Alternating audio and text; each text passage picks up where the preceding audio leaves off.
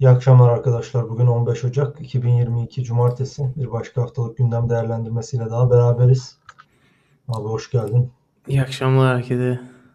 Kısaca bugün e, nelerden bahsedeceğimize değinelim. E, öncelikle e, Batı Afrika diyeceğiz. Afrika'daki gelişmeleri değerlendireceğiz. E, ardından Tigray bölgesi, Etiyopya'nın kuzeyindeki Tigray bölgesinde son duruma değineceğiz. E, bunun ardından Yemen, e, İran ile Çin arasındaki ilişkiler ve İran'la Batı arasında devam eden nükleer müzakerelere değineceğiz. Listin, e, listindeki son gelişmelerden bahsedeceğiz. Ardından Bosna. Bosna'da biliyorsun e, artan bir gerginlik vardı. Buna temas edeceğiz. Ardından Ukrayna. Şu an uluslararası gündemin en sıcak maddesi olan Ukrayna'ya değindikten sonra Pakistan'da, Afganistan'dan son gelişmelerle birlikte Afganistan e, olmazsa olmazımız zaten. Geçen hafta yanlış hatırlamıyorsam konuşmamıştık. Bu hafta onu telafi etmiş olacağız. Ee... Kusura bakma ya. Yani geçen hafta evet konuşmadık. Bu hafta onu da şey yapmamız lazım. Telafi evet, etmemiz telafi lazım. Yani. Ee, hemen Batı Afrika'dan Mali'den başlayalım. Ee, Mali'de senin de bildiğin gibi e, Mali'de darbe yapan junta ile Rusya arasında bir yakınlaşma süreci vardı bir süredir.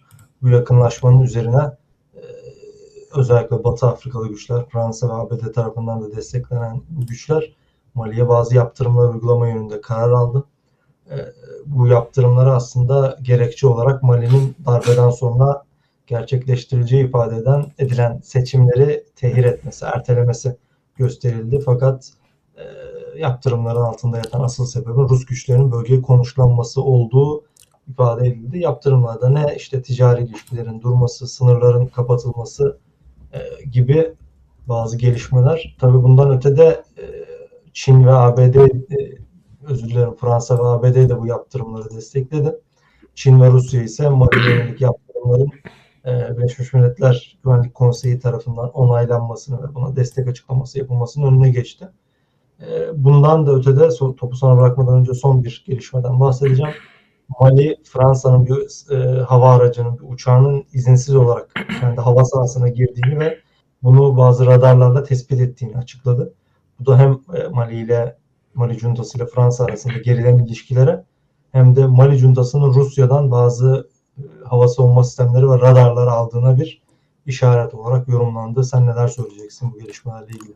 Ya e, Mali'deki bu saydığın senin siyasi e, sayılabilecek gelişmeler hani işte darbe oldu darbeden sonra seçimlere gidilmemesi bir yaptırım nedeni olarak falan gösteriliyor ama bunlar tabii ki ülkede yaşanılan şeylerin e, çok gölgesinde kalan gelişmeler. Yani her hafta pardon her hafta e, konuştuğumuz gibi burada e, işte Fransa'nın ve diğer Avrupalı komşularının Mali'den geri çekilmesini e, aslında çok öne, öne çıkartıyoruz işte. Çünkü öne çıkan e, gelişmeler bunlar. E, ancak bu e, işte sen e, haberde de geçiyor yani Fransız uçaklarının e, Mali hava e, sınır hava, hava sahasına girdiği açıkla e, tespit edildi filan. Yani bunlar aslında bir bakıma da e, Mali yönetimiyle Mali'deki mevcut e, junta yönetimiyle ee, Fransa'nın arasının aslında nasıl olduğunu e, şu anda biraz daha gergin ilişkilere sahip olduğunu gösteriyor. Biliyorsun Fransa Mali'den çekilme e, kararı işte yavaş yavaş çekilmeye başladıktan sonra mevcut yönetimle de arasında e, gerginlikler başladı. Özellikle Rusya'nın Mali'ye dahil olması sonrasında diyelim daha da fazla bu gerilim arttı. Yani daha düne kadar biliyorsun yani Fransa'ya ait savaş helikopterleri, e, uçaklar, oradaki birçok sivil hedefi hatta bunların en fazla öne çıkanı bir düğünü e, bombalamışlardı geçtiğimiz yıl. Ya bunlardan hiçbirisi e, Mali yönetimi tarafından kınanmadı bile. Ama e, işte baktığın zaman e, şimdi bir savaş e, uçağının işte hava sahasına girdiğinden filan bahsediyorlar. Bunların hiçbir şeyi yok aslına bakarsan. Yani bence konuşmaya değer bir yanı da yok. Bu işte Fransa işte savaş uçağını tespit etmişler filan. Ülkedeki yaşanan şu andaki siyasi sürecin de bana kalacak olursa böyle en azından şu an mevcut konjonktürden baktığımızda pek fazla e, dikkat çeken bir gelişme olduğunu düşünmüyorum. Bence şu anda Batı Afrika merkezinde e, ve Mali özeline bakacak olursak bölgede en fazla dikkat çeken şey El-Kaide'nin Batı Afrika yapılanması olan Nusret İslam, Cemaat Nusret İslam ve Müslümin'in gerçek anlamda artan e, tıpkı 2013 benzeri bir sürece doğru evrilmeye başlayan saldırıları. E, şimdi e, işte sen de şu anda ekrana getirdin. Biliyorsun e, 2013 yılında Fransa'nın Mali'ye müdahil olmasının, askeri müdahalede bulunmasının e, en büyük nedeni işte e, cihat yanlısı grupların oradaki e, ülkenin büyük bir kısmını e, kontrol altına almış olmasıydı. Yani bir anlamda kontrol altına almışlardı. Şu anda evet Fransa'nın müdahalesiyle birlikte ve Avrupalı komşularının yardımıyla e, bir gerileme e, sağlamış e, gerileme sağladı yani bu e, cihat yanlısı gruplar. Ancak tamamen etkinlikleri sona ermiş değil ve daha da şu anda e, ivme kazanmış durumda. Ve burada hep şeyi söylüyoruz yani Fransa'nın buraya dahil olması, e, Fransa'nın e, Mali'ye ve komşularının e, askeri müdahalede bulunmuş olmaları ki bu askeri müdahalede parantez içinde söyleyelim birkaç ay e, ile sınırlandırmışlardı. Birkaç ay içerisinde halledeceğiz. Yanlış hatırlamıyorsam 8 ay gibi bir süreden falan bahsetmişlerdi ama 2013'ten bu yana halen devam eden müdahale var. Daha yavaş yavaş anca çekilebiliyor Fransa ve amacına da ulaşmış gibi de görünmüyor şu anda. Ee, işte burada müdahil olmalarının nedeni Fransa'nın kendi güvenliğini e, garanti altına almak için olduğunda geçmiş yayınlarda e, söylemiştik. Bu arada sadece e, Burkina e, Mali'de değil. Yani işte e, Nijer'de, Burkina Faso'da da e, hükümet güçlerine yönelik gerçekleştirilen saldırıları işte El-Kaide bağlantılı e, Nusret el-İslam ve Müslümin Cemaati isimli grup geçtiğimiz gün yayınladığı toplu bir açıklamayla üstlendi. Yani sadece bu da değil. E, biliyorsun bir de şey var. E, Ensaru e, biraz daha e, Ensaru grubu yani biraz daha e, Nijerya'daki El-Kaide yapılanması biraz daha ön plana e, çıkmaya başladı son günlerde. Hani bunları da belirtmek lazım diye düşünüyorum. Tabii özellikle Ensaru e, El-Kaide'nin merkezi yapılanmasıyla olan ilişkilerini artık sürekli bir şekilde dillendiriyor ki bu ilişki sadece böyle kağıt üzerinde de değil aslında biraz daha hem sahada hem de saha gerisinde biraz medya yapılanmaları alanında da devam eden bir ilişki var taraflar arasında. Ee, yani günden güne yayıldığını görüyoruz. Bu geçen yıllarda da söyledik birkaç sene evvel Burkina Faso'nun e, cihat yanları için yeni bir cephe olduğundan söz ediyorduk. Burkina Faso artık yeni bir cephe olmayı geçip Mali gibi yeni bir merkez haline aldı ve e, biz Benin, Togo, Fildişi sahili, Senegal gibi ülkelerden e, yeni savaş sahneleri olarak söz etmeye başladık. Ki burada ben bir noktaya daha temas edeceğim. E, geçen gün sahnede konuşmuştuk hatırlıyorsan. Nijer'de e, Cemaat Nusrat el-İslam el-Müslimin Burkina Faso üzerinden IŞİD ile bir çatışmaya girmişlerdi. Birkaç sene önce bu çatışmalar şiddet kazanmıştı. E, bu çatışmalarda da kısmen e, Nusret İslam ve Müslümin'in IŞİD'i bölgede geriletip Burkina Faso üzerinden de Nijer'e girdiği ve Nijer ordusuna saldırılarını artırdığı da dikkat çekiyor son aylarda. E, bunu da vurgulamakta fayda var diye düşünüyorum. Batı Afrika'ya dair e, ekleyeceğin başka bir gelişme yoksa istiyorsan Etiyopya'ya geçelim. Olur. Ee, Etiyopya'da çatışmalar durmuştu Tigray'ın Tigray Halk Kurtuluş Cephesi'nin Tigray bölgesine geri dönmesiyle. Ee, ancak bu sefer Eritre ordusunun e, Tigray bölgesine saldırılar düzenlediği ifade edildi. Ee, çatışmalar aslında sınır hatlarında yoğunlaşmış durumda. Bunun yanı sıra hava saldırılarının da devam ettiğini bildiriyor. Özellikle Birleşmiş Milletler Ocak ayında en az 108 sivilin şimdiye kadar hayatını kaybettiğini ifade etti.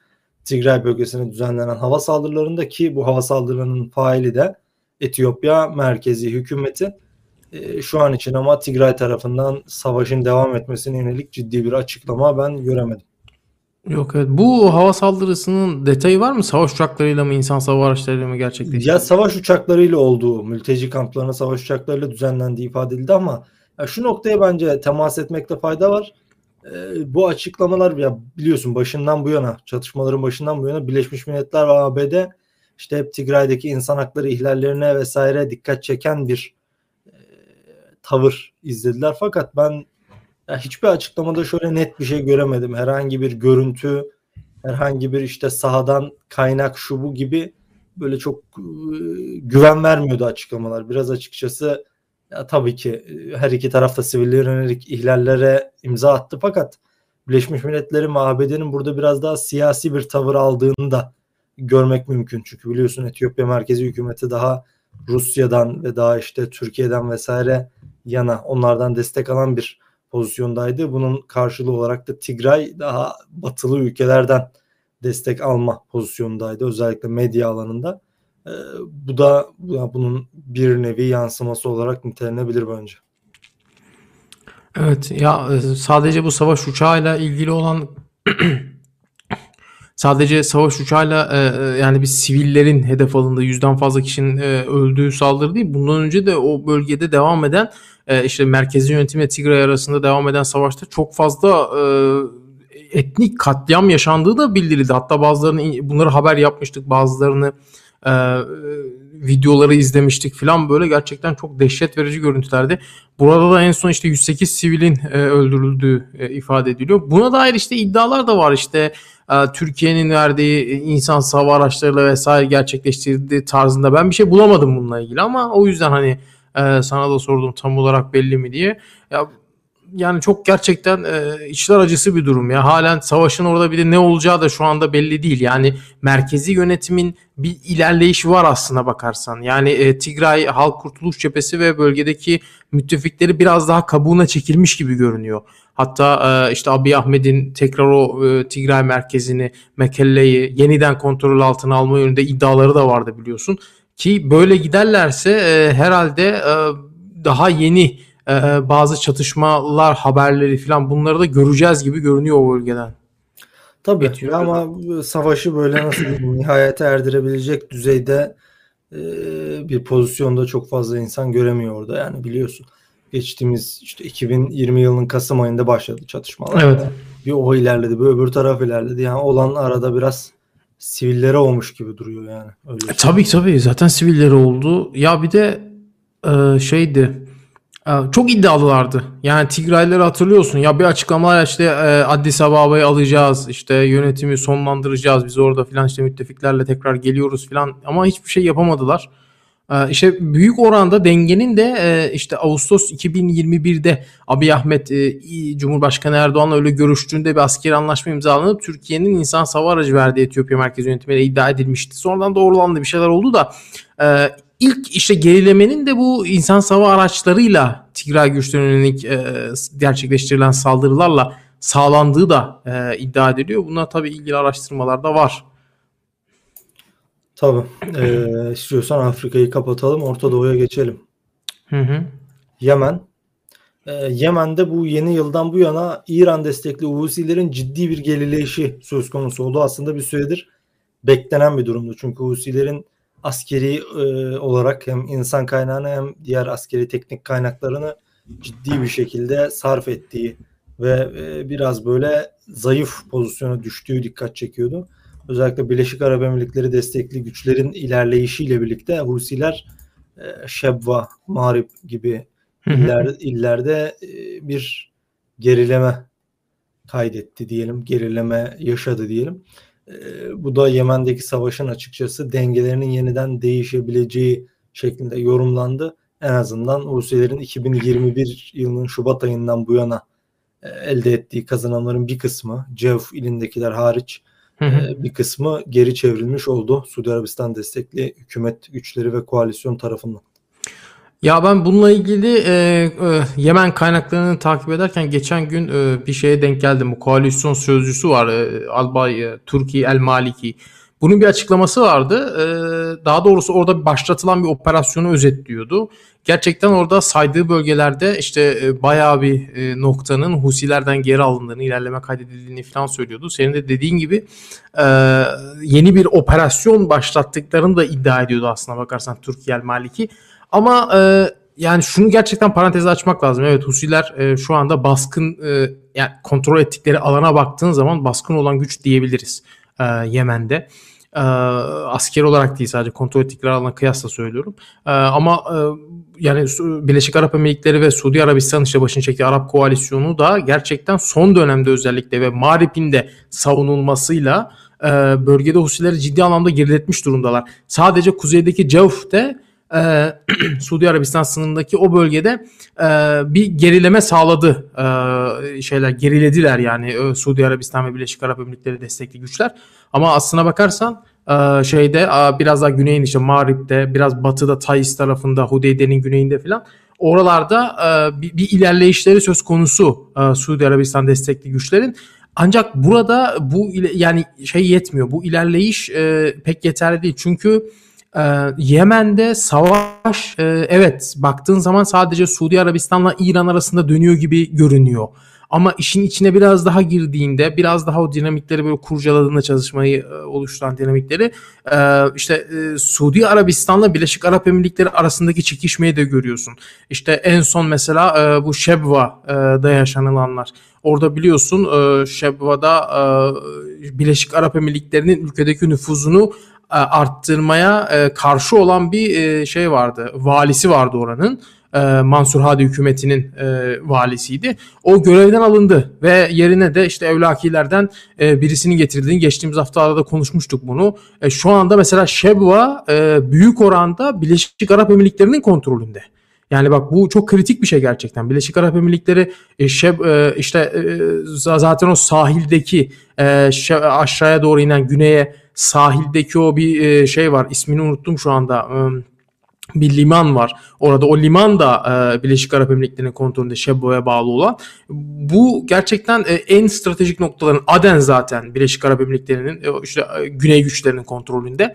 Yani baktığın zaman Birleşik Arap Emirlikleri gerçekten e, ciddi bir e, kazanım sağlamış gibi görünüyor. Her ne kadar Suudi Arabistan bütün e, işte o hava saldırılarını falan gerçekleştiriyor olsa da işte biliyorsun ya Mağrib'i savunurken Suudi Arabistan e, Husiler ne zaman Mağrib'e bir şey yapsalar doğrudan gidip başkent Sana'ya hava saldırıları gerçekleştiriyorlardı. Bu saldırılar çok fazla siviller de öldü zaten bunları da biliyoruz. Ama burada e, Birleşik Arap Emirlikleri'nin kazanımları Yemen'de bu bence e, atlanılmaması e, gereken bir konu.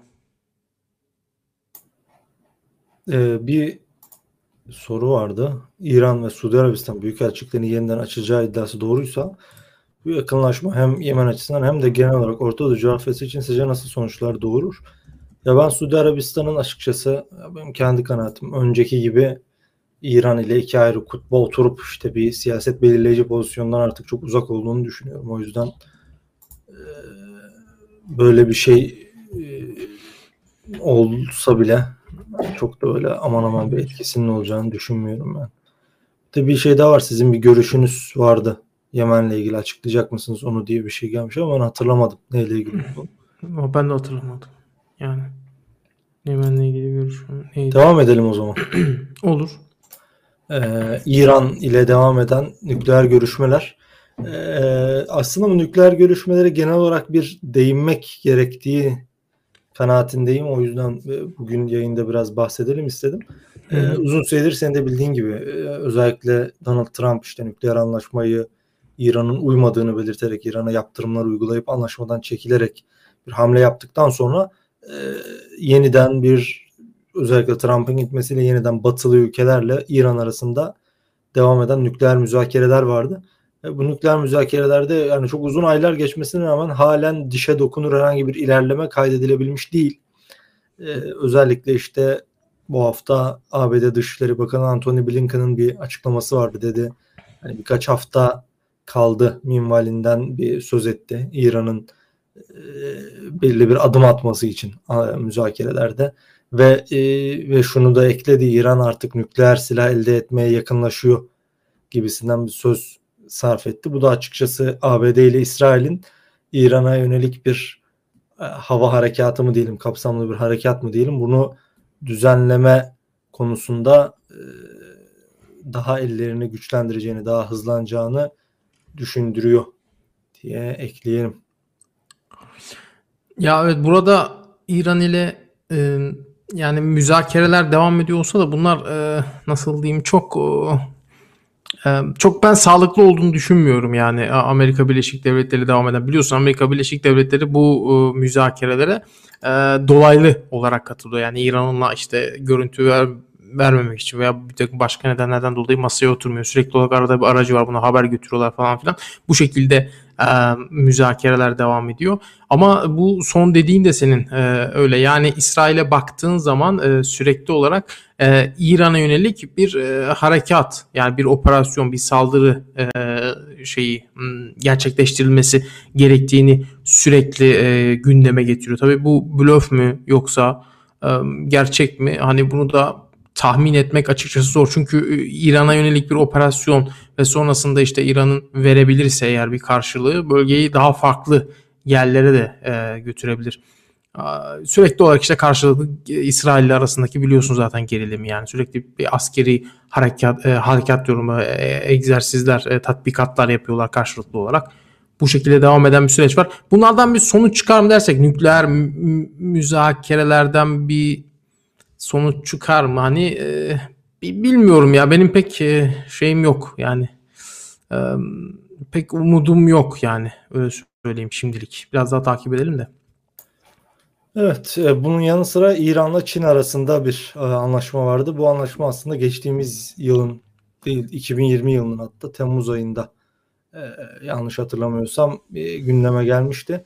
İran'la Çin arasında bir stratejik işbirliği anlaşması 25 yıllık anlaşma imzalandı geçtiğimiz günlerde ve yürürlüğe girmek üzere.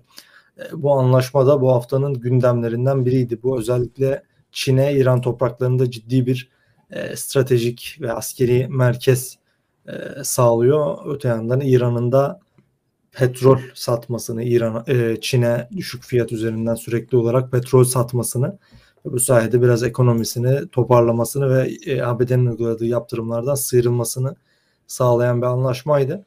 Bu da e, İran'ın bir yandan nükleer müzakereleri devam ederken diğer yandan da Rusya ve Çin ile yakınlaştırdığını, ilişkilerini yakınlaştırdığını gösterir nitelikte.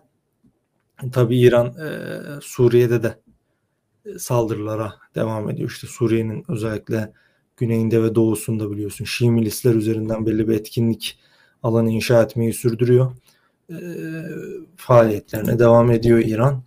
E, yorumlarda da Suriye ile ilgili şeyler okudum da aklım biraz o yüzden Suriye'ye gitti. Suriye'nin özgür falan filan şeylerden bahsediyor. İran evet ya yani ama Çin'le arasındaki ilişki zaten biliniyor İran'ın 25 yıllık stratejik işbirliği anlaşması yürürlüğe koyması. Yani ya bunlar pek e, benim şaşırmadığım gelişmeler. Ee, işte sorsanız hani e, İran'ı destekleyenlere de sorsanız Müslümanlar için, Müslümanların vahdeti için vesaire birlikteliği için e, en stratejik hamle İran'la birliktelik yapmak e, diye e, söylerler.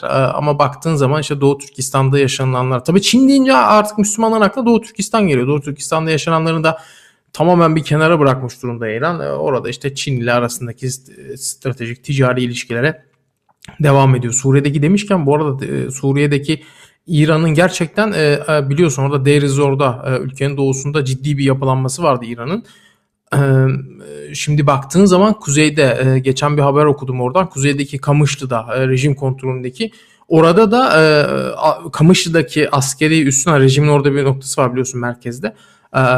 askeri üssü var bir taburu var. İşte oradaki farklı bir takım genişletmelerle o askeri üssü e, İran güçlerinin, İran için savaşan Şii milislerin de orada konuşlanacağı, konuşlanmaya başladığı hatta yerel kaynakların e, o Derizor tarafından e, Suriye'nin doğusundan haber aktarımı yapan, sadece oradan haber aktarımı yapan kaynaklar var. E, işte onların iddiasına göre de işte şeyden de bahsediyorlar. Artık e, rejim üniformalarıyla, rejim araçlarıyla vesaire hareket ettiklerini sadece konuşmalarından e, İranlıların e, işte Farsça konuşmalarından vesaire anlaşıldıkları, ayırt edildikleri de ifade ediliyor o bölgede. Evet. Bir yandan Suriye, da Suriye'de girmiş olduk. E, bir yandan da Suriye demişken e, İran'ın Esed rejiminin Rusya'nın saldırıları devam ediyor. İdlib e, çevresine özellikle bu saldırılarda bir sürü e, alan hedef alınıyor. Çok sayıda sivil evet. hayat kaybediyor vesaire. Ya burada e, şeyden bahsetmek gerekiyor belki biraz. Son 10 senede özellikle böyle ideolojik eksenler şunlar bunlar karma karışık oldu. Yani bakıyorsun İran, işte çeşitli sol yapılanmalar, Çin, Rusya işte e, yan yana gelmiş durumda. İşte ülkemizden de özellikle işte daha nasıl diyeyim farklı kesimler bunları destekliyor. E, ilginç değil aslında ama böyle şey açısından biraz hani bir laf var ya saçmalardan seçmeler diye. Herkesin bir potaya girdiği bir durum var. E, tabii ki bunların ortak noktası da aslında çok net bir şekilde böyle İslami olan bir şeylere insani olan bir şeylere karşı e, olmak üzerinden konumlandıklarını görüyoruz. E, İran destekçisi taraflar eskisi kadar da çok fazla kalmadı açıkçası. Vardı ama daha farklı mensubiyetler üzerinden bir yakınlık sergiliyorlar İran'a. O yüzden bilemiyorum çok da fazla bunlara böyle makul siyasi değerlendirmeler getirerek cevap vermek belli bir noktaya ulaştırmıyor bence artık insanlara. Yani bir şey söylediğin zaman da e, bir noktaya varamıyorsun yani. Hani bir video Aynen bir şey söyleyebilirsin. Ne anlayan olur. Ha, aynen, aynen öyle, aynen öyle. Ya ya sadece Suriye'den Suriye'de o kadar böyle birbirine girmiş e, karışık e, bir ilişki düzeni var ki baktığın zaman ülkeler arasında gerek askeri gerek siyasi anlamda. Ya mesela Kamışlı diyoruz işte. Yani o tarafta bakıyorsun Rusya YPG ile birlikte hareket ediyor. Türkiye'ye sorsan İdlib'e gidiyorsun Türkiye Rusya ile müttefik. İşte e, Kobani tarafına gidiyorsun bakmışsın Türkiye orada gene Rusya ile birlikte ortak devriye yapıyor. Kobani işte Rakka'ya Rakka'nın güneyine doğru Ay Nisa tarafına doğru indiğin zaman işte orada şey var. E, Türkiye'nin ilerlememesi için Rusya'nın kurduğu gözetleme noktaları var YPG ile birlikte. Ya o kadar karışık ki gerçekten ve bu, bu bunun içerisinden bir şeyler çözümlemeye çalışıyorlar. Brezilya, bunun içerisinden Brezilya dizisi, dizilerine döndü. Ha öyle ya gerçekten hani eskiler hep şey derler bu yalan rüzgarı dizisi diye basbudu. E, entrikalarla dolu. Aynı Brezilya dizileri gibi tabii. Yani baktığın zaman ya Türk işte Rusya gidiyor bir yeri vuruyor. İşte Türk medyası çıkıp da Rusya vurdu diyemiyor. Ya o kadar çok karışık şeyler var ki işte 30 küsür Türk askerinin vurulduğu işte saldırı mesela en son örneği aradan e, saldırının üzerinden uzun zaman geçtikten sonra daha yeni yeni bakıyorsun böyle Türk medyası şey yapmaya başladı. E, Rusya'nın o saldırıyı gerçekleştirdiğini ve korkunç detayları var saldırının. Zaten o zamandan biliniyordu. E, yani böyle karışık bir şey yani Suriye baktığın zaman işte Biraz orada net olan tek bir şey var o da e, nasıl diyeyim hiçbir sabitesi, hiçbir ilkesi, hiçbir insan tarafı olmayan bir rejimin kendi halkını öldürmesi. Ve Evet. insanlar da hiç bu açıdan yaklaşmamaya başladı artık olaya. Tamamen ideolojik eksenleri üzerinden e, mevzulara yaklaşmaya baş- başladılar. Ya da ideolojik eksen de değil, çıkarları üzerinden aslında. Yani ideoloji Yo çıkar evet bence de biraz daha. bir de burada bir çıkarlar. konuyla alakası yok. Sudan e, El-Kaide orada kendi ilan etti. Bu Sudan ile ilgili bir karışıklık oluyor. O Sudan o Sudan değil. E, Biladü Sudan dedikleri Batı Evet. Afrika. Batı Afrika özellikle Nijerya'nın kuzey bölgesinin tarihi ismi. İşte Sudan'da benim bildiğim kadarıyla en son El-Kaide'nin varlık gösterdiği zaman işte bu 90'ların ortasında Bin Laden'in vesaire orada olduğu zaman ondan sonra herhangi bir varlık göstermediler bildiğim Yani kadarıyla. o Sudan o Sudan değil. Sudan e, siyah e, sevda yani e, şeyden geliyor. E, esved e, siyah kelimesinden geliyor. Sudan siyahların yaşadığı belde anlamında e, da kullanılıyor. Hani o yüzden e, baktığınızda Bilades Sudan diye geçiyor ama bu şu an o, o Sudan değil yani. Yani o Sudan veya Güney Sudan e, değil yani öyle söyleyeyim. Tamam. Ee, O bir bölgenin ismi. Biraz daha bu konuyu detaylı araştırırsanız onu görürsünüz. Yani e, bugünkü o Ensaru grubunun e, Sudan'la bir ilgisi yok. Sudan özelinde bir ilgisi yok. En azından öyle söyleyeyim. Aynen öyle. Ee, Filistin. Ee, Filistin'de gerilimin bu sefer adresi ülkenin orta kesimindeki e, Necef çölü Türkçesiyle e, söyleyeceğim çünkü işte İsrail Negev diyor. Araplar Nekab diyor. Ee, Necef çölü bölgesi. Necef çölü bölgesinde İsrail e, uzun süredir ağaç dikme faaliyetleri üzerinden Filistinli e, Bedevi Araplara ait toprakları ele geçirme gibi bir siyaset izliyor. E, ormanlaştırarak arazi statüsünden, sahipli arazi statüsünden çıkarıyor ve Yahudilere tahsis ediyor. Son olarak e, bir süredir durdurulmuştu bu e, çalışmalar, ağaçlandırma çalışmaları. Hı hı. Son e, haftalarda tekrar başladı. E, bu nasıl diyelim çalış çalışmalar paralelinde bölgede ciddi çatışmalar patlak verdi. Sürekli İsrail askerlerinin baskınları söz konusu, tutuklamalar, gözaltılar söz konusu.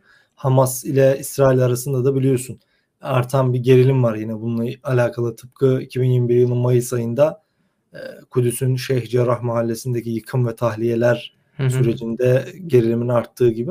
Tahliyeler evet. Evet bu da aslında ilginç bir gelişme yani e, ilginç bir gelişme demeyeyim de ilginç bir olgu. Yani İsrail'in hakikaten yaptığı bu stratejilerin bölgeyi Yahudileştirmek için kullandığı stratejilerin böyle ucu bucağı yok ki dışarıdan baktığın zaman biraz şey gibi duruyor.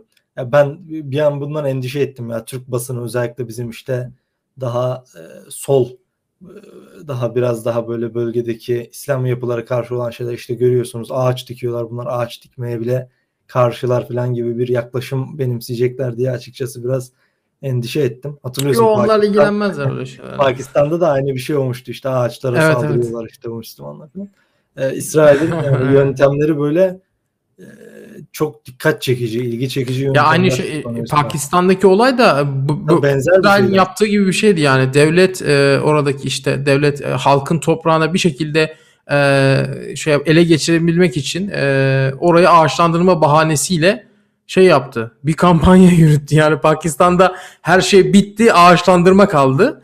Ondan sonra e, halk da çok sinirlendi tabii kendi topraklarına el konulmasına ve ağaçları alıp işte yerlere vuruyorlardı böyle fidanları filan. E tabii bu yapılanı tasvip edemeyiz yani ama e, bu hemen şey yaptı. Pakistan ağaçlanmaya da karşılar filan. Hemen oradan her zaman olduğu gibi işte İslam'a, e, Müslümanlara yönelik söylemler geliştirilmeye başlandı. Ya bence bu konuda e, İslam'a ve Müslümanlara karşı söylem geliştiren işte senin de dediğin gibi her ne kadar yani kendilerini solcu olarak atfetseler de ben onların solcu olduğuna falan da inanmıyorum. Daha doğrusu o kesimin e, bir ideolojiye sahip olduğuna inanmıyorum ben.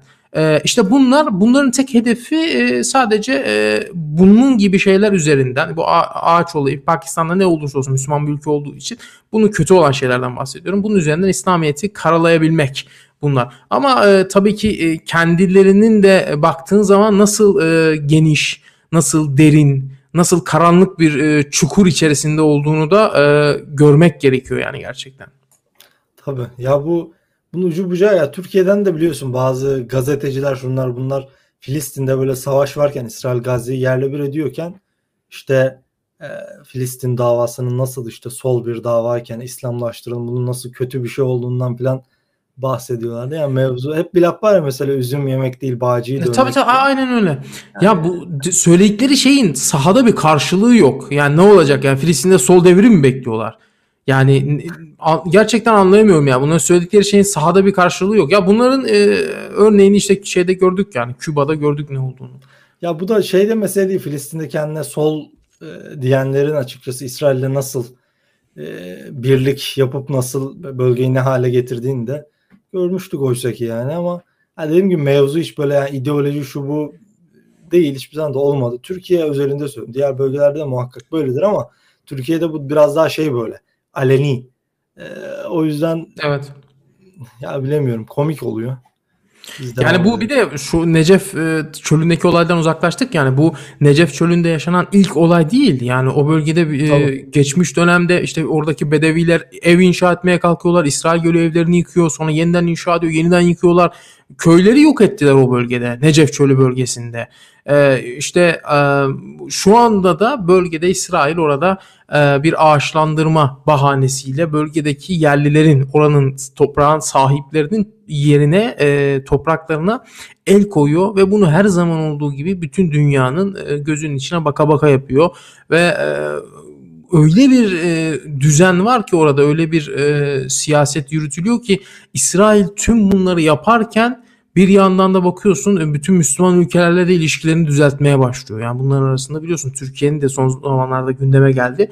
Ee, İsrail ilişkileri normalleştirme yönelik çabalar. Her ne kadar burada kitlelerin tepkisini çekmemek için e, işte bizim çizgimiz Filistin, kırmızı çizgimiz Filistin ancak İsrail'le de ilişkileri düzeltmemiz lazım, iyileştirmemiz lazım tarzı bir yaklaşım sergilenmiş olsa da hani ben bunları pek samimiyet e, içerisinde görmüyorum yani ve samimiyetsiz buluyorum açıkçası. Ya bu noktada artık kimse zaten halkın şuyunu buyunu e, ciddiye almıyor. Çünkü insanlar tamamen e, belli siyasi çizgilere angaja oldukları için Evet. O çizgi neyse onu meşru kabul ediyorlar. O yüzden bir şey kalmamış böyle. Yani komik oluyor böyle bakıyorsun birinin timeline'ında aşağı iniyorsun. Böyle şey masa tenisi bir o tarafa gitmiş bir o tarafa gitmiş. O yüzden çok fazla yani herhangi bir aidiyetin şunun bunun da pek bir önemi yok. Tarz ya işte Şeyh Cerrah'tan bahsettik Kudüs e, şeydeki e, Filistin'deki Kudüs'teki Şeyh Cerrah mahallesinden e, olaylar bitmedi ki. Yani orada halen İsrailliler şeye devam ediyorlar. Ee, Yahudiler e, evleri gasp etmeye devam ediyorlar. Ellerinde de işte mahkeme kararlarını gösteriyorlar. Neymiş burası önceden İsrail toprağıydı falan filan. E, bu devam ediyor bitmedi mesela ama ne oldu? E, bir süre sonra yani Şeyh Cerrah işte gündeme geldi bir şeyler oldu. Müslüman alemi genel olarak gündem oburu olduğu için e, burada ne oldu? O gündem yavaş yavaş e, trendlerden e, düştü. Ama şu anda halen mesela Şeyh Cerrah'a baktığın zaman olaylar devam ediyor orada. Yani e, Yahudiler oradaki Müslümanların evlerine el koymaya devam ediyorlar. Ama gündeme gelmiyor. Yani. E tabii zaten ya gündeme geldiği zaman da şey üzerinden geliyor böyle. Ya bakıyorsun e, sanki İsrail böyle şeyle almış, referandumla e, ele geçirmiş gibi Filistin'i davranıyor insanlar. Ya bu da ilginç böyle Change.org'da falan imza toplanıyor. İsrail Kudüs'teki yıkımları durdursun şunu.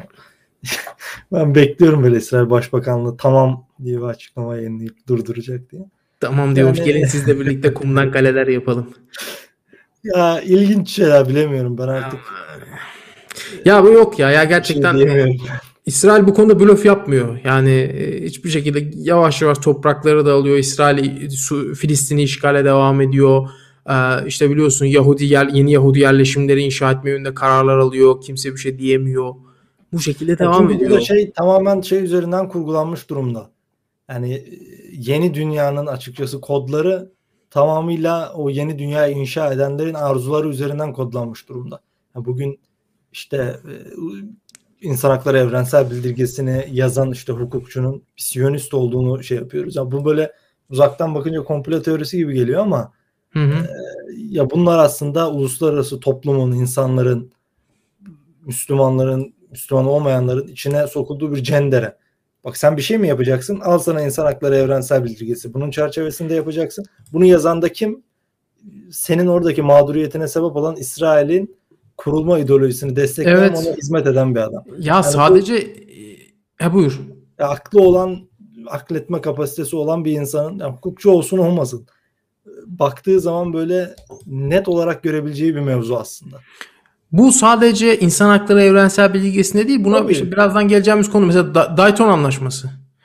Yani e, işte birazdan bu konuya da değineceğiz. Mesela bu anlaşmayı e, işte nasıl yazıldı, işte yani kimin yazdığı, işte Bosna'daki savaşın sona erdikten sonra kimin lehine sona erdiği filan. E, bunlar hep baktığın zaman sahada savaşanlar kimlerdi, masada kazananlar kimler oldu.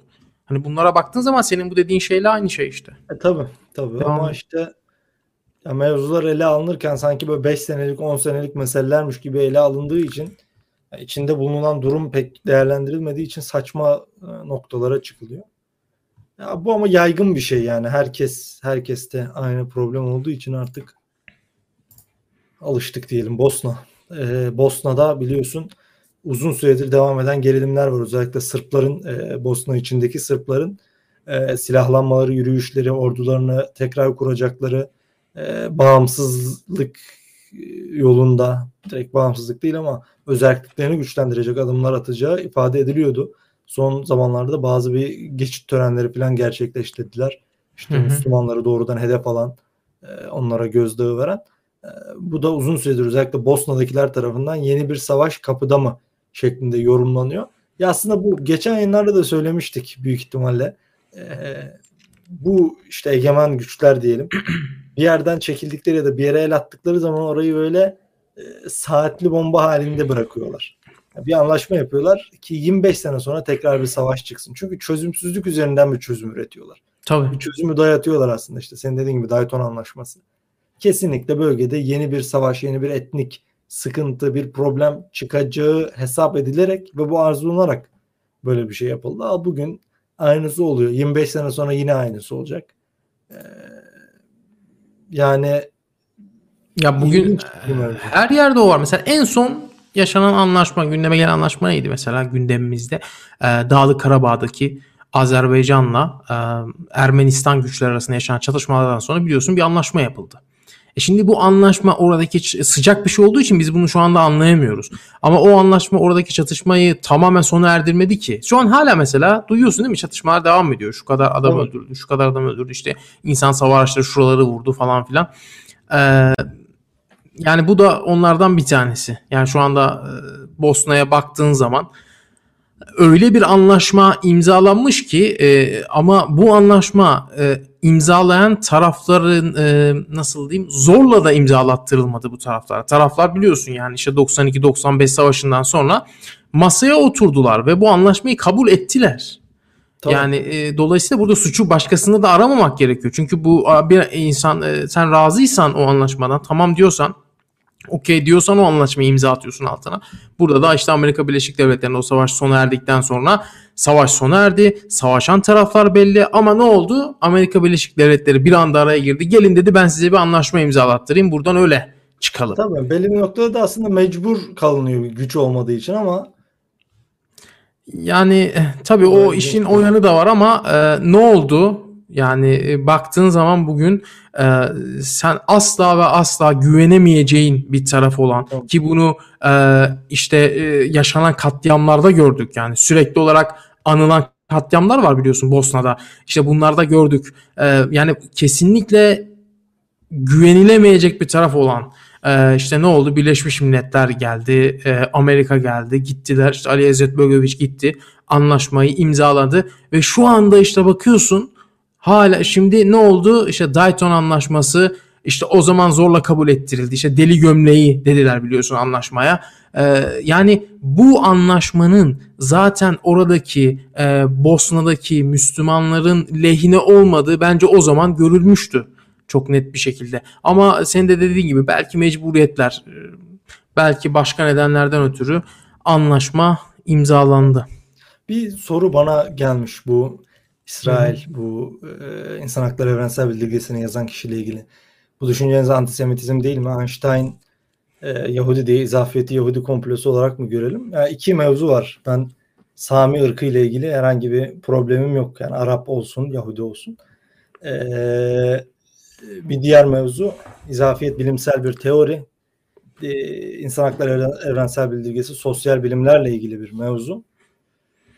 Ee, üçüncüsü e, Siyonizm ile Yahudilik aynı şey değil. Bu da ayrı bir mevzu. Diyelim. Ee, Ukrayna'dan devam edelim. Ukrayna'da biliyorsun Rusya'nın bir e, işgal şeyi var. İşgal planı var. Uzun süredir devam eden aslında bir e, süreç var. Bu konuyla ilgili son haftalarda artan bir gerilim var. Sen bize istiyorsan bu gerilimi özetle oradan devam edelim. Ya aslında pek özetleyecek bir şey de yok Ukrayna ile ilgili. Sadece son e, yaşanan gelişmeler e, işte biliyorsun karşılıklı olarak tarafların yaptığı Amerika Birleşik Devletleri ile işte Putin'le Biden görüşmüştü.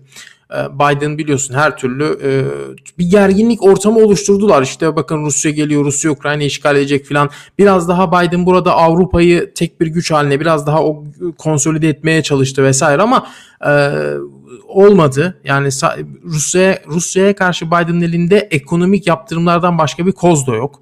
Hani bunu da biliyorlar. O yüzden gerçekten e, bence Putin e, çok e, doğru, çok güçlü bir anında şu anda. Yani Batı'nın e, dağınık olduğu, e, NATO ile Batı arasında bir işte biliyorsun Avrupa ordusu meselesi falan gündeme gelmişti geçtiğimiz dönemlerde. Ve Putin bu dönemde gerçekten e, çok ciddi bir sevkiyatla e, bütün güçlerini e, o sınırdaki mesela bazı Rusya'nın e, kuzey batı, e, güneydeki o güçleri de e, Ukrayna sınırına doğru kaydırmaya başladı ve son sevkiyatlara baktığın zaman ee, işte bu en son mesela bu İskender füzeleri vardı. İskender M füzeleri var biliyorsun. Onlardan da sevk edildiği mesela sınıra haberleri geldi. Ve sevk edilen diğer askeri teçhizatlara, askeri donanımlara falan baktığında gerçekten asker sayısının 100 bini aştığı ve e, artık e, bu sevkiyatların da bir e, gerçek anlamda bir işgali oluşturabilecek e, şeye ulaştığı, limite ulaştığı görünüyor.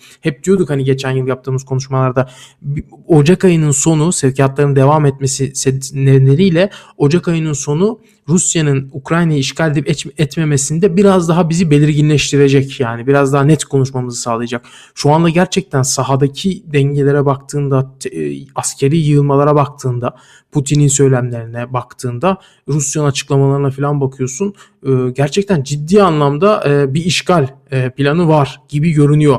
Artık artık burada şeyi konuşuyoruz yani işgal olacak ama topyekün bir işgal mi olacak? İşte kısmi mi, bölgesel mi? E tabii burada topyekün bir işgali bekleme. Ben beklemiyorum en azından kendim. Topyekün bir savaş olacağını düşünmüyorum Ukrayna'ya karşı. Topyekün derken? Ya tamamen yani Ukrayna'nın tamamını işte Kiev'e girmek gibi düşün. Hmm. Yani Ukrayna doğudan başlayacak Kiev'e kadar yürüyecekler. Hani böyle değil de kısmi olabilir. Zaten ona yani, dair çok fazla bir senaryo yok hatırlıyorsun. Daha çok işte Dinyeper Nehri'nin doğusuna kadar ve Karadeniz sahiline Evet. Ya yani. bunu yapabilir mi Rusya? Yapabilir. Ben e, kısmi de olsa e, topyekün de girişse burada Rusya'nın önünde kimsenin durabileceğini zannetmiyorum. E, burada e, Rusya e, işte Türkiye biz e, biraz da Türkiye açısından değerlendirecek olursak Türkiye'de gerçekten e, ortada bir pozisyon almış durumda. Biliyorsun Türkiye'nin Ukrayna ile de arası iyi, e, Rusya ile de e, arası iyi. İşte bu Ukrayna'ya mesela bakıyorum ne yapıyor diye. İşte o da sürekli bu Amerika'nın verdiği Javelin füzeleriyle bazı görüntüler servis ettiler falan ama ben bunları hep şeye benzetiyordum. Bu e, el feneriyle bizi mi korkutacaksın hesabı var ya.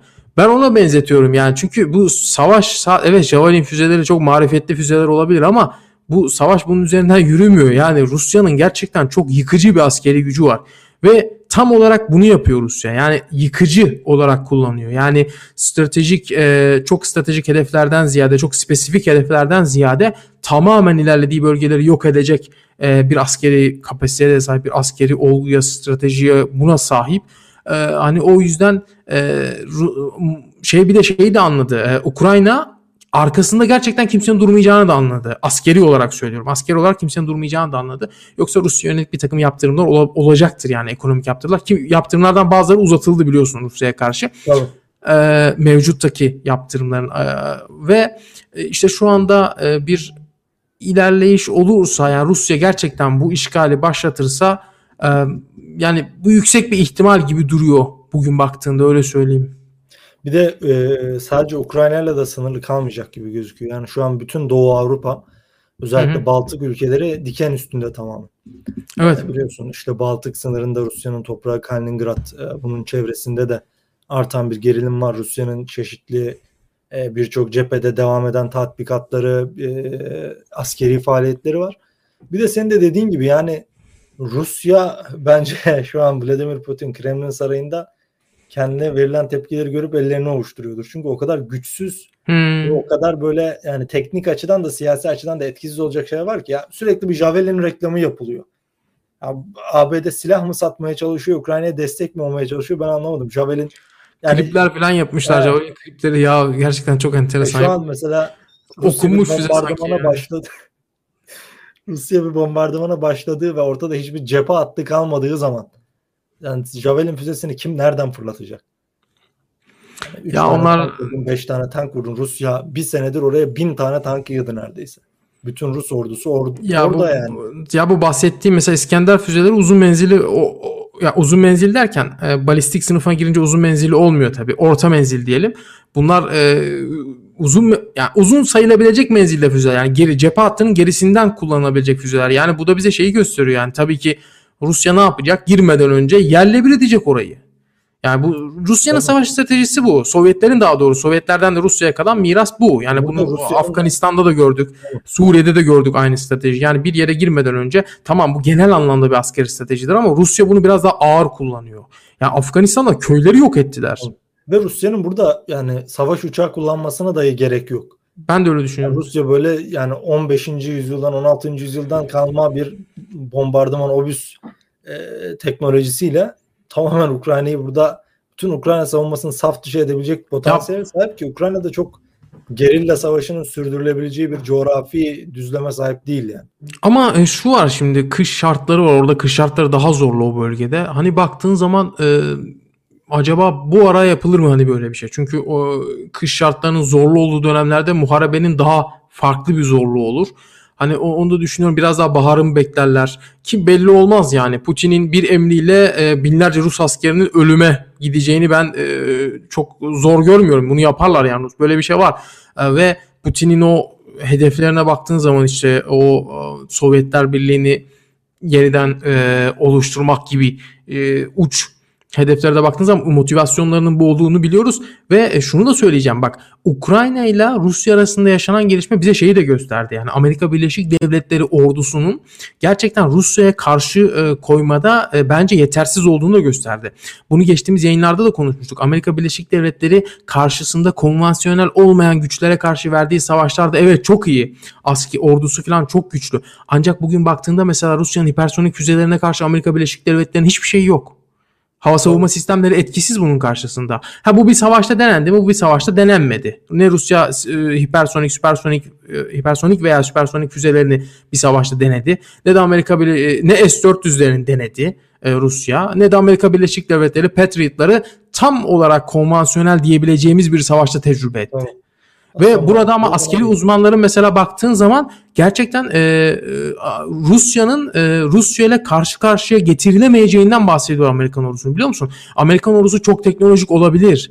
Ama e, Rusya karşısında e, Rusya'nın elinin güçlü olduğu, daha güçlü olduğu noktalar var ve bunların en başında da işte bahsettiğim e, son dönemde de Putin'in e, Putin Rusyası'nın çok sıklıkla denemeye başladığı bu süpersonik ve hipersonik füzeler e, konusu geliyor. Yani bunları durdurabilecek bir hava savunma sistemi yok Amerika'nın. Yani sürekli bir Patriot var, bir Patriot'tan bahsediyorlar. Ee, işte baktığın zaman e, Rusya'nın da tabii ki S-400'ü var ama artık ona S-500 geliştirmelere falan da başladılar biliyorsun. Hani ama ya bu, bu bu yönden bence bu yönden de bakılmalı Amerika Rusya e, eşleştirmesi açısından. Ya her şeyden öte askeri biraz da caydırıcılık üzerinden ABD'nin şu an Rusya'ya, Çin'e karşı falan böyle aman aman bir caydırıcılığı kalmadı yani. Ya konuşuyorlar Rusya'ya karşı. Rusya dediğim gibi ciddiye almıyordur bu ABD NATO tarafının söylemlerini. Ya Çünkü bu... hiçbir ağırlığı yok. Sahada bir karşılığı yok. Ya burada yani ama var, Ukrayna Rusya'nın arka bahçesi. Yani burada NATO'da tabii, tabii. rahat at koşturacak değil yani. Yani evet zaten o asıl amaç oydu yani. Ama e, sanki bir e, burada NATO'nun, Avrupa NATO'nun ve Avrupa Birliği'nin bir daha böyle işlere yeltenmemesi için dahi olsa e, Rusya burada şey yapabilir. Yani işgal e, işgali gerçekleştirebilir ki e, artık e, NATO ve Avrupa Birliği tamamen umudunu kaybetsin. Yani şeyde Ukrayna'dan yana. Çünkü Rusya'nın en büyük kırmızı çizgisi yani kendisine bir e, komşu NATO ülkesi, komşu bir Avrupa ülkesi istemiyor. Ee, ama burada gerçekten Ukrayna'nın e, yalnızlığa terk edilmesi de e, çok manidar ya. Gerçekten onu da manidar buluyorum yani. Ya evet bence biraz daha şey olmalı bu. Tayvan'a da Ukrayna'ya da yani bunlar nihayetinde ABD ABD Ukrayna için ölmez yani öyle söyleyeyim. Fransa belki, İngiltere belki, İsrail belki ama Ukrayna e, çok da böyle ABD'nin riske gireceği bir ülke değil bence. Ee, bir de son olarak işgale zemin hazırlamak için bazı e, işte false flag denilen e, nasıl diyeyim sahte saldırılar planladığı Rusya'nın da iddialar arasında hı hı. E, gerek Moldova sınırındaki Transdniester bölgesinde gerekse Donbas bölgesinde Rusya'nın bu tarz saldırılar gerçekleştirip işgale bir bahane sağlayacağı da iddialar arasında diyelim. Bunu şey. ya bunu e, çok rahat yapar yani Rusya. İşgale zemin hazırlayacak için, hazırlamak için sahte saldırılar gerçekleştirebilir. Yani e, kimyasal saldırı planlıyor filan da diyebilir. Ukrayna bize kimyasal saldırı planlıyor filan da diyebilir. Suriye'de biliyorsun bunu Rusya sürekli olarak yapıyor. Yani Rusya'nın bu tarz açıklamalarının hiçbir şey olacağını ben zannetmiyorum. Yani kimse bunları ciddiye almayacaktır ama kendisi ciddiye aldığı için kendisi bunun üzerinden yürüyecek yani yürür ee, ve işgale başlayacaksa da bununla başka başlar yani kendisine meşru bir sebep olarak meşru bir neden, neden olarak gösterir. Kimse de bunu hani ciddiye almaması bir anlam ifade etmez yani. Tabii. Yani Rusya'da çok fazla millet ciddiye alsın diye yapmıyor zaten biraz bahane olarak. Yani bahane üretiyor evet kendi kendine. Pakistan'dan devam edelim e, Pakistan bir güvenlik politikası, yeni bir güvenlik politikası yayınladı. E, bu politika kapsamında Hindistan'la özellikle ticari e, ilişkiler anlamında bir barış politikası izlenebileceği ifade edildi. E, militan grupların işte silahlı gruplarında e, savaş ile yenileceğini ve uzlaşılabilecek gruplarla da uzlaşılacağı ifade edildi. İlk Pakistan ilk bu kapsamlı stratejik e, bir güvenlik politikası belgesi niteliğinde 100 sayfalık bir belge 60 sayfa kadarı kamuya açıklandı. Ee, içinde dikkat çekici başka bir nokta vardı. Bu e, toplumsal cinsiyet eşitliği meselesi. Beni Pakistan gibi bir ülkede böyle bir şeyin devlet politikası haline getirilmiş olması resmen e, şaşırttı açıkçası. Pakistan toplumundan da bir şey görmedim açıkçası. Böyle bir Haberler e, olmamıştır bence. Evet. Adam mümkün. E, bu da Yo, Pakistan gerçekten ciddi anlamda halkı olarak bahset, bahsedersek dini hassasiyetleri oldukça yüksek bir e, potansiyele sahip yani. Ne gösteriler düzenlendiğini biliyoruz orada. Nasıl ne türden gösteriler. E, baktığın zaman ya ben ya ne bileyim hani sadece insanların bilgisi olmak için konuşuyorum. Yoksa bu Pakistan işte yeni güvenlik politikası Hindistan ile aranın yedilmesi falan ya yıllarca Pakistan e, yani halkını aç bırakarak yıllarca Hindistan'a karşı silahlanmak için e, olağanüstü savaş fabrikaları kurdu. Silah fabrikaları kurdu, füzeler hatta işte atom bombasına da sahip olduğu iddia ediliyor. Bilmiyorum ne derece gerçek. Sürekli füze denemeleri yapıyor vesaire. Ancak Pakistan halkına baktığın zaman ciddi fakirlik içerisinde. Yani e, işte kimileri buna da kızıyorlar ben böyle söyleyince. İşte öyle olması Hindistan Pakistan'ı işgal ederdi falan gibisinden. Ya bilmiyorum belki onlar da haklıdır. Ama baktığın zaman bugün Pakistan'ın geldiği nokta ya gerçekten e, çok şey. Yani çok içler acısı. Yani Amerika'ya muhtaç durumda, Çin'e muhtaç durumda. Gün gelecek belki Hindistan'a bile muhtaç duruma düşecek yani Pakistan böyle giderse. Evet. Son olarak Afganistan diyelim. Afganistan'da da çok e, detaylı gelişmeler yoktu. E, bir Afganistan mevcut yönetimi Ahmet Mesut ve İsmail Han ile İran'da, Tahran'da bir görüşme gerçekleştirildi. Görüşmede sanırım herhangi bir noktaya varılamamış. Bir de bu kuzeyde işte Özbek Taliban ile e, Peştun Taliban'ın çatıştığına dair e, bazı haberler vardı. Ben böyle e, Afganistan yönetimi muhalifi hesaplarda gördüm bunu. Ama bölgeden kaynakların hesaplarına baktığım zaman yani durumun abartıldığı öyle bir nasıl diyeyim taraflar arasında bir çatışma bilmem ne durumu olmadı ifade edildi. Genelde hep şey var böyle bir e, dilek ve temenniler ekseninde yaklaşıldığı için mevzuya işte keşke böyle olsa diye düşünüp o eksende bir haber e, yazıyorlar. İşte çatışma olmuş, şu olmuş, bu olmuş gibisinden. E, sadece bir sanırım komutanın e, bir işte gözaltına alınma durumu olmuş. Ona tepkiler gelmiş. İşte sebepleri falan açıklanınca da e, tepkiler dinmiş diye. E, işin ilginci farklı farklı kesimler şey biliyorsun bugün Afganistan'daki mevcut yönetimin farklı e, muhalifleri var işte IŞİD gibi Ahmet Mesud'un grubu gibi işte Özbek gruplar gibi Pakistan bağlantılı bazı yapılar gibi e, bunların hepsinin e, aynı haberleri paylaştığını gördüm. Ya benim de dikkatimi çekti açıkçası haber. E, bir inceleyeyim dedim ama yani daha tarafsız kaynaklarda çok mevzuya dair e, bu tarz bir bilgi bulamadım diyeyim. E, Afganistan'dan da gelişmeler genel olarak bu şekildeydi. Senin Afganistan'da evet. Yani farklı bir şu anda farklı bir gelişme yok. Ha, ilk defa Siracettin Hakkani biliyorsun İç, İçişleri Bakan Vekili ilk defa e, Çin Çin'in Kabil Büyükelçisi Wang Yu'yla e, bir görüşme gerçekleştirdi. Onunla ilgili fotoğraflar e, servis edildi. Yani benim takip edebildiğim kadarıyla ilk defa böyle bir şey oldu. Yüzü gösterilmedi Siracettin Hakkani'nin gene. Ancak Çin Büyükelçisiyle görüntü vermesi de bence manidar biliyorsun e, Siracettin Hakkani Amerika Birleşik Devletleri'nin yanlış hatırlamıyorsam 5 milyon dolar mı 10, 15 milyon dolar gibi bir rakamla başına ödül koyduğu bir isim ve halen kaldırılmış değil İçişleri Bakanı. Hakkani grubunun da lideriydi geçmiş dönemde kendisi. Ee, onun dışında Afganistan'da e, bir şeyim yok. Yani bir farklı bir e, gelişme olmadı. Yani Taliban milisleri arasında çatışma olduğu yönünde haberler vardı demiş birisi. Ben kendi aralarında diyor herhalde. Ben denk gelmedim. Ukrayna acil olarak Benim bahsettiğim işte Özbek mevzusu. Yok işte o, yok yani ben e, onları gerçekçi bulmuyorum. Ya şu an haber kaynaklarına bakıyorsun çok e, nasıl diyeyim gerçek olmayan haberler e, servis ediyorlar.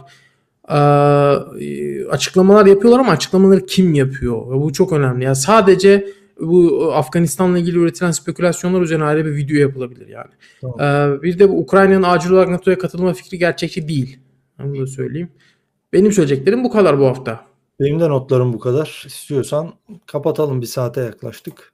Evet. Ee, arkadaşlar katıldığınız için teşekkür ederiz. Biz e, her hafta cumartesi akşamları buradayız. Ee, sizi de bekleriz. Kanala abone olmayı, beğenmeyi, paylaşmayı e, unutmayın diyelim. Hepinize iyi akşamlar. İyi akşamlar herkese.